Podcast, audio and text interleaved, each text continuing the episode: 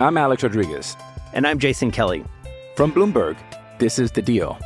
Each week, you'll hear us in conversation with business icons. This show will explore deal making across sports, media, and entertainment. That is a harsh lesson in business. Sports is not uh, as simple you know, I- as bringing a bunch of big names together. I didn't want to do another stomp you out speech. It opened up so many more doors. The show is called The Deal. Listen to The Deal. Listen to the deal on Spotify. This is the Game Misconduct Podcast with Don LaGreca. Hey, everybody, it's the Monday edition of Game Misconduct. I am Don LaGreca. Monday means EJ, and EJ Hradek is the guy that comes with the info, and he did not get a chance to talk about what happened to the Rangers on either front last week with the Wilson incident and then, of course, the firings of Gorton and John Davidson. So we'll get into other things, but we would be remiss if we didn't ask uh, EJ not only how he's doing, but also his thoughts on all those things with uh, the Broadway Blue Shirts. How are you, buddy? I am good. I'm doing well. I hope you're the same. And uh, yeah, it's a cra- it was a crazy week. Like it seemed like the Tom Wilson thing seemed like it was like six months ago now. I mean, I- well, yeah. going on. And I want to get your thoughts on it, but it does feel like it's so done because of you know the Rangers' reaction on Wednesday and all that. But God, uh, EJ, you're always going to get varying opinions, right? But this seems very one sided where people were just really former players, former enforcers, people around the league. I don't know if you talk to anybody different, but everybody seemed to universally believe that a suspension was warranted there. So is George Parros just playing three dimensional chess while we're playing checkers, or know, what what exactly is happening here? When it just seemed to me like him getting a game or two would not have been that crazy a thought. Yeah, no, I think I talked to George the day of the announcement when he was, I'm sure, getting a lot of calls and texts and messages from various people. A lot of them operating out of the uh, Rangers offices, and uh, you know, I could tell he was a little beat up that day. And I think if he had to do it again, I think he might just give him a game but they have a process there of the way they do things. And, you know, and I will say, at the end of the day, it was a scrum. Guy Wilson punches Buchnevich in the scrum. Dirty play. Got fined for that. Could have been maybe, you know, I'd like to see maybe, maybe if you don't want these kind of things happening in scrums, maybe you just put in an automatic game misconduct for a guy who punches somebody in a scrum. You know, maybe that solves that problem. I don't know. But punched him. There was the brouhaha afterwards, and uh, and uh, that's where Panarin, you know, really tried to protect his teammate. Good for him. Uh, he's not the guy that you really want protecting your teammates. Um, he's an $11 million player, and he's one of the top five players in the National Hockey League, and he's not the biggest guy. So, but to his credit, he jumped in. He jumped on Tom Wilson's back. Wilson threw him around, kind of ragdolled him a little bit. You know, at the end of the day, to me, yeah, his helmet came off, and that was the dangerous part that he kind of threw him to the ice, and he could have got hurt. Now we could look at scrums from here to from here to the end of the you know the calendar year, and you could say the guy could have got hurt in it because that's just the nature of those things. People take advantage of one another in scrums. There's a lot of nasty things that go on in scrums. Uh, so for me, it wasn't that out of the ordinary what happened. It just was that it was Tom Wilson, who everybody knows and for the most part has an opinion about and is a lightning rod type guy. And it was uh, a superstar player who's much smaller that lost his helmet and could have been seriously hurt. So again, I I, I just think it became way more than Well- than maybe it should have been based on the characters involved. Maybe you give him a game suspension, but like it's not like a lifetime ban. He would have No. that. It was you know based on based on what we've seen over our lifetimes in hockey. But, but let me just interrupt for a second, quick. All right, is you're right. We see that all the time, but you just described in in in a perfect way, by the way, how like everything is when it's all equal. But uh, but I do think there should be different treatment for Tom Wilson based on his past. He's been suspended five times. He had a seven game suspension earlier in the year. So yeah, that happens all the time. But when it's Wilson, when it's somebody that has been involved in these things and is one of three people that could have jumped him, right? He already pummeled Buchnevich. He sees Zibanejad is to his right, so it's either Fox, Strome, or Panarin. So he doesn't have to worry about Brendan Smith jumping on him. So the whole idea was he didn't know who was on him. He knew. He's a smart enough player to know it's a Ranger power play, and anybody jumping him is not going to be anybody of any significance. He knows the Rangers roster, that there isn't a lot of guys that are really going to be able to take care of business to anything that Tom Wilson's going to have to worry about. So why can't those things be taken in consideration to separate them from just every other scrum when things might not be involving a player with that kind of history, or there could have been a legitimate chance that whoever jumped Tom Wilson, things would have been a little bit more even for Wilson to react the way that he did. Well, the way the league operates in these circumstances, is, as you know, is they look at the situation without uh, looking at the people involved. They take that out. And so they determine whether they feel something is suspendable based on just the action involved.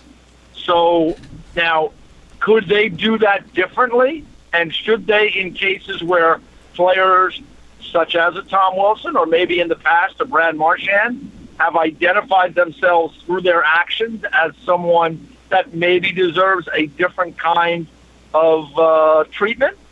Perhaps. But to this point, they haven't done that. They have a kind of process that they go through. So that's the first thing I would say. And, you know, as for, you know, I don't know. I can't tell you if, if Tom knew who was on his back. Maybe he did, maybe he didn't. Only Tom Wilson could really tell us that.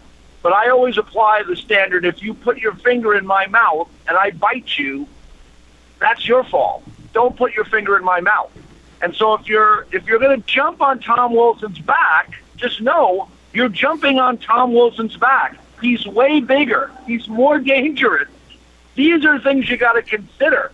So for me, I didn't like the incident. If he would have got suspended, I would have had no problem at all with it. But at the end of the day, there was this discussion that Tom Wilson should have had a lifetime ban based on this. I think the league has Well- to go back and change the rules if they want to have that kind of significant suspension for what happened. What they'll have to do is make new rules that apply to a scrum. And as I said, you punch a guy in the scrum, you're out of the game, and you're subject to supplemental review. That would stop guys punching each other in the scrums, I think. Now, there's a a bunch of different places to go from there for sure. Because if, like you mentioned, you know, it is. sh- should they should they change those things, whatever. But but hey, listen. At the end of the day, EJ, it's ridiculous for anybody to accept suggest that Tom Wilson be thrown out of the league because he, he's got a union that protects that from ever happening. So. Why would you want as a commissioner to do something that you know is going to completely get laughed at and not happen? You know, so you, just can't. It can't be done. I mean, there's a lot of people that I respect in this league say he should be thrown out. Well, good luck doing that. You know, and also the people. How does he only get a five thousand dollar fine? Well, because it's the maximum fine you can give. You know, so That- I think the union's culpable in this as well, EJ, because it, and it happens in every sport. Happened with the Astros in baseball, where the perp gets protected and the victims don't. You know, Panarin and Buchnevich are in the same union that Tom Wilson is. So why does the Wilson protect the perpetrator and not protect the players that are also in the union that get victimized by his behavior? So the union is definitely culpable in this as well. Well, they're in a tough spot, right? Because they have to defend both guys. I mean, they're all, as you point out, they're all in the same union, and that's gone on in all the sports for a long time. So, at the end of the day, if the league wants to look at changing rules around scrums, which they can easily do, that would clean that up a little bit. I mean, the following day, I saw Minnesota. I think they were playing Vegas, but I saw Kaprizov, who I would say is not a tough guy, a rookie in the league. He got punched in the scrum, and he punched the guy right back. So, I mean, things happen. I think you know uh, it was unfortunate. Tom Wilson's a big man, and uh, you know I would, I personally, I would take a different tack than to jump on his back. But you know these things happen in sports, and just let's hope that Artemi Panarin is okay. And Tom Wilson plays on that edge, Don. You know, if he continues to play in the same manner he has, he's going to get suspended more significantly down the road, and it, it's really going to impact his career. So, you know, Well- we will see where it goes.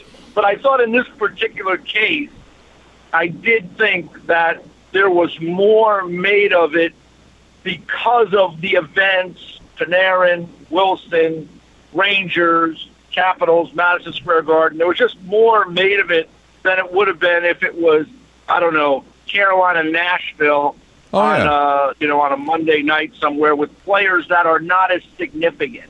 No, and there's no question. And then it didn't work out for the league. That the next game's on national television, and you have what ended up happening in the first four minutes and 14 seconds. But also, let's be honest too. And we talked about this off the air. I'm Alex Rodriguez. And I'm Jason Kelly. From Bloomberg, this is The Deal. Each week, you'll hear us in conversation with business icons.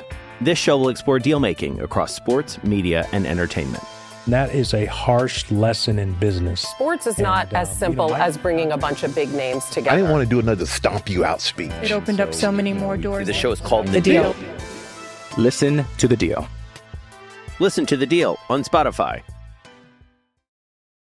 Yeah. That happened in the second period. So an entire third period for the Rangers to retaliate did not retaliate to the point where they get the ultimate embarrassment of Wilson on the ice to score the empty net goal to finish the Rangers off. So there was an entire period for there to be some sort of a response from Smith, from Rooney, guys that do have the ability, even Strome, who did fight in the game on Wednesday, that's they had an entire period to respond and didn't and many people believe that that ended up leading to the dismissals of Gorton and uh, John Davidson. Well, I would. I mean, I we had that conversation. I mean, that was one of the first things that came to mind for me, Don, as kind of. I mean, I'm an old school kind of hockey guy because just because I'm old, and I've seen, I've seen, we just like you and I have seen like the history of this game play out.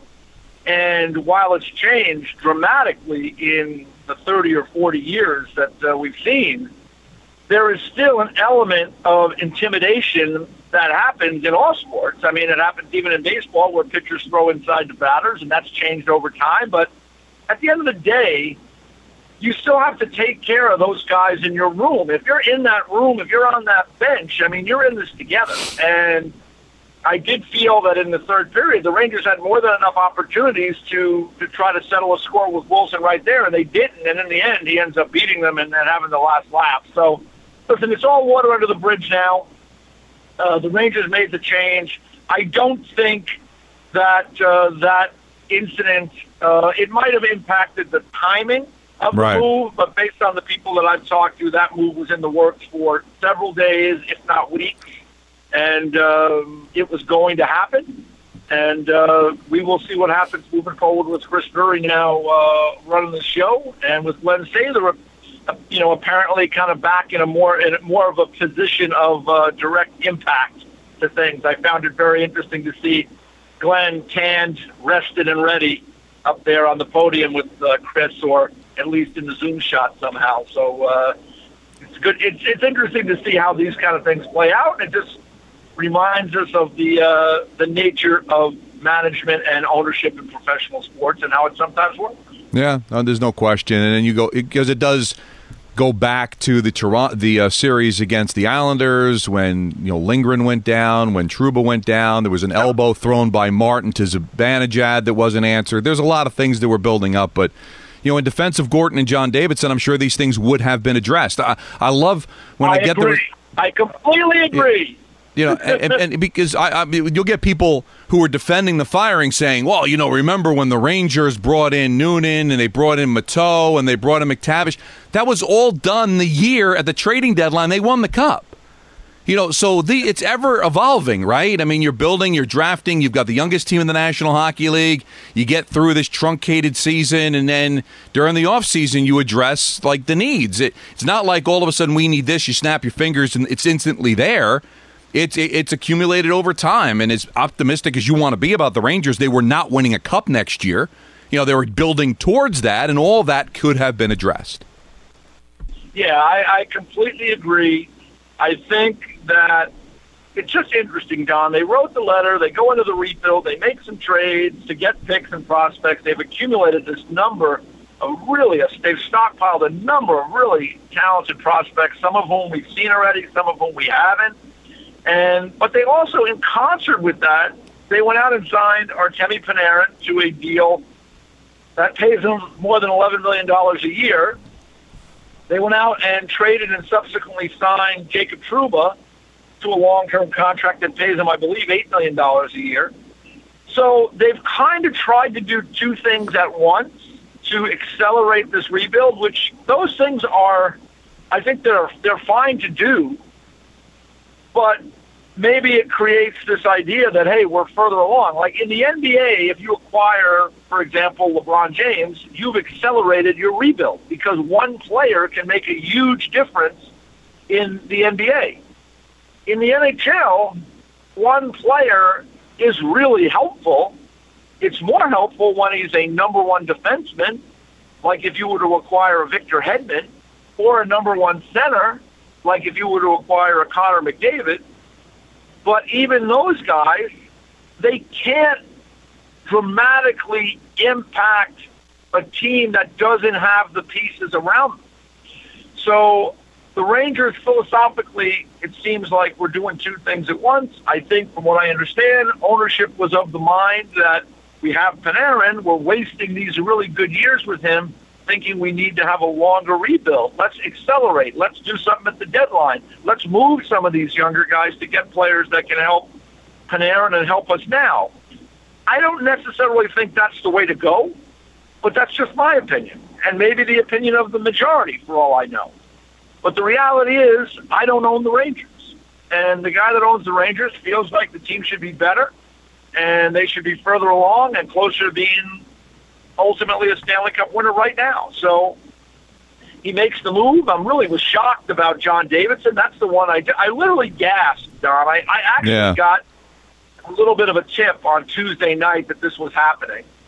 And uh, it was kind of sworn to secrecy, so I hid under my bed because it was such a big story. I, I you know, it was one of these things you just couldn't imagine. And uh, you know, that's the thing. I gasped when I heard that was John Davidson was in the mix of being moved out because he'd only been there two years and he had such a connection to the Ranger organization for many, many years. And you know, the Jeff Gorton thing. I think Jeff has done a great job as the general manager. I don't think there's any question about that for me. And I think he's going to get another opportunity. But Jeff is not a you know, he's not a high profile guy, and Chris Drury is, and Chris Drury has had opportunities to go elsewhere, so maybe the owner felt that, hey, listen, Chris Drury is, I want him as the manager, and uh, I'm afraid I'm going to lose him if I don't put him in that role soon. So maybe that was the impetus there. I just, the Davidson thing I think is really fascinating, and, you know, the fact that Sather is now more back in the mix is another interesting dynamic there, but they got a lot of hard choices to make moving forward, and uh, you know, and not the least of which is what do they do with Mika Zibanejad, who's got one year left on his deal.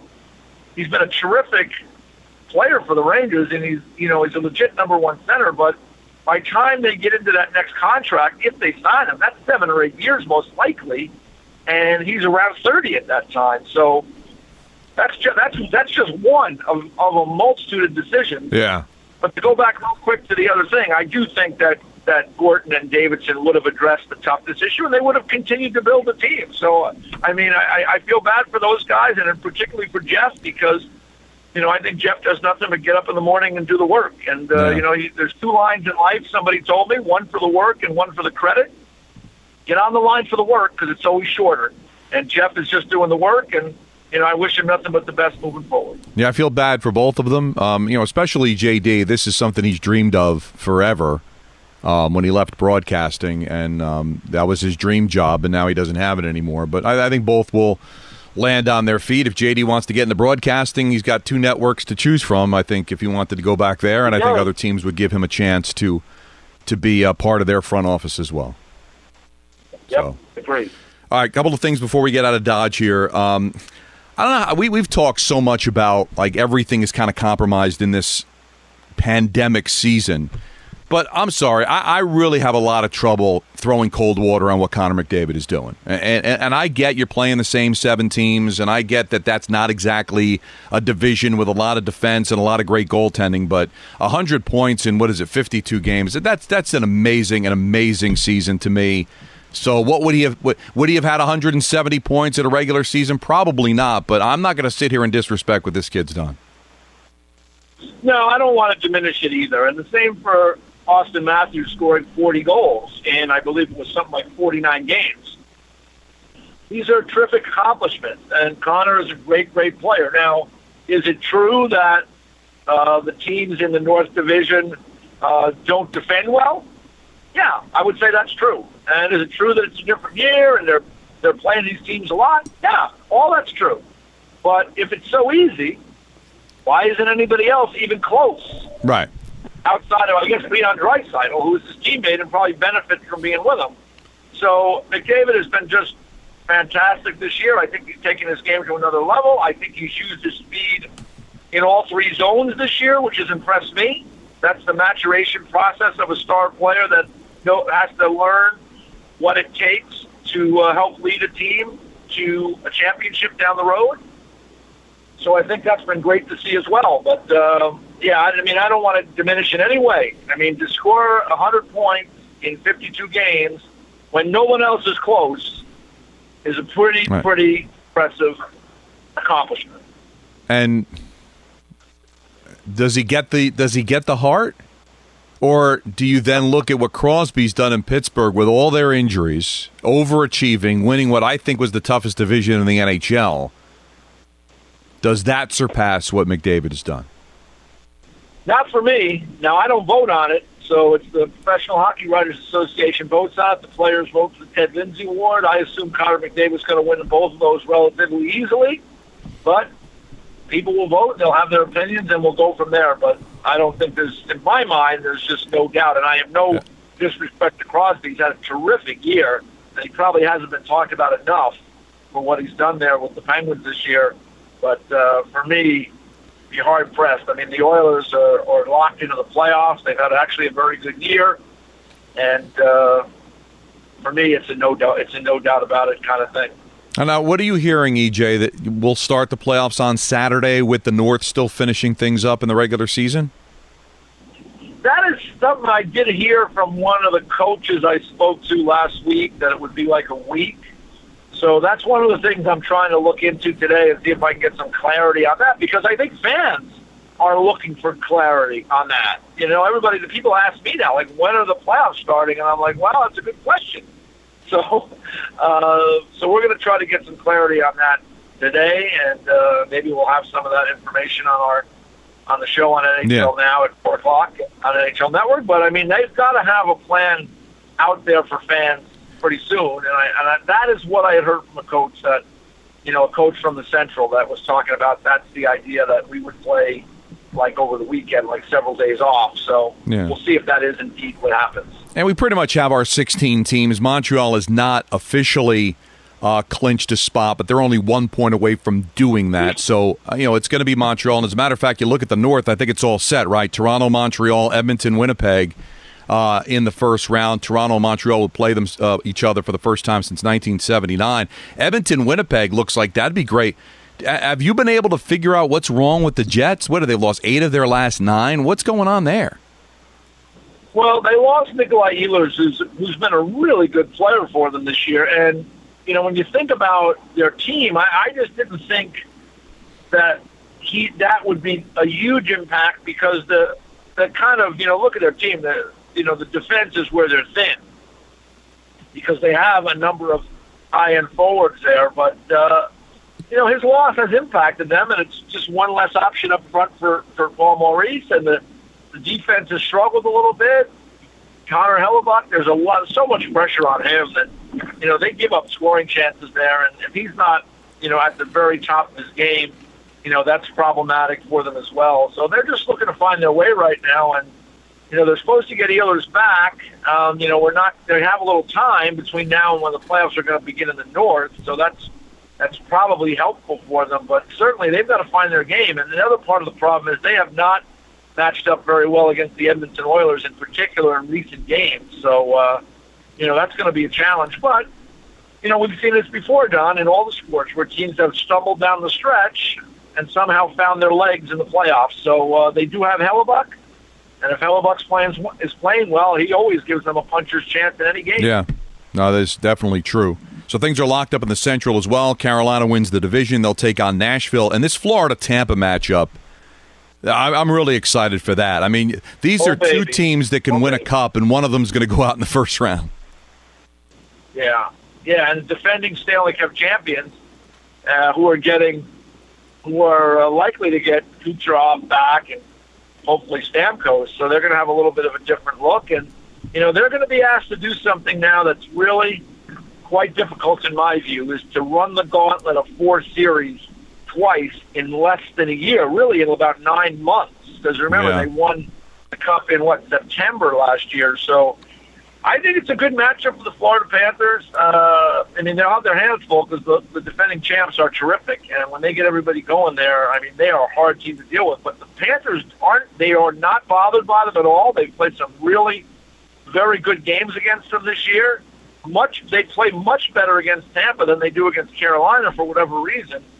Uh, so that could be a real barn burner. It'll be fun to see those, those geographical rivals when they finally get into a playoff series, right? The Rangers and Islanders got hot in the 70s when the when they met in the playoffs a couple of times. You know, Devils Rangers got hot in the 90s with playoff meetings. Uh, you know, Kings and Ducks got hot in the uh, you know in the in like a decade ago when they had some really big playoff series. So this is the first time for the Panthers and the Lightning, and uh, boy, I think that's going to be just a crazy, crazy series of two teams that don't like each other. And uh, wow, I'm really looking forward to it. And they will play uh, uh, again tonight. EJ, I know you got to run. We will talk again next Monday. Hopefully by then the playoffs will be underway. We'll figure out what's going on, and should be a lot of fun, man.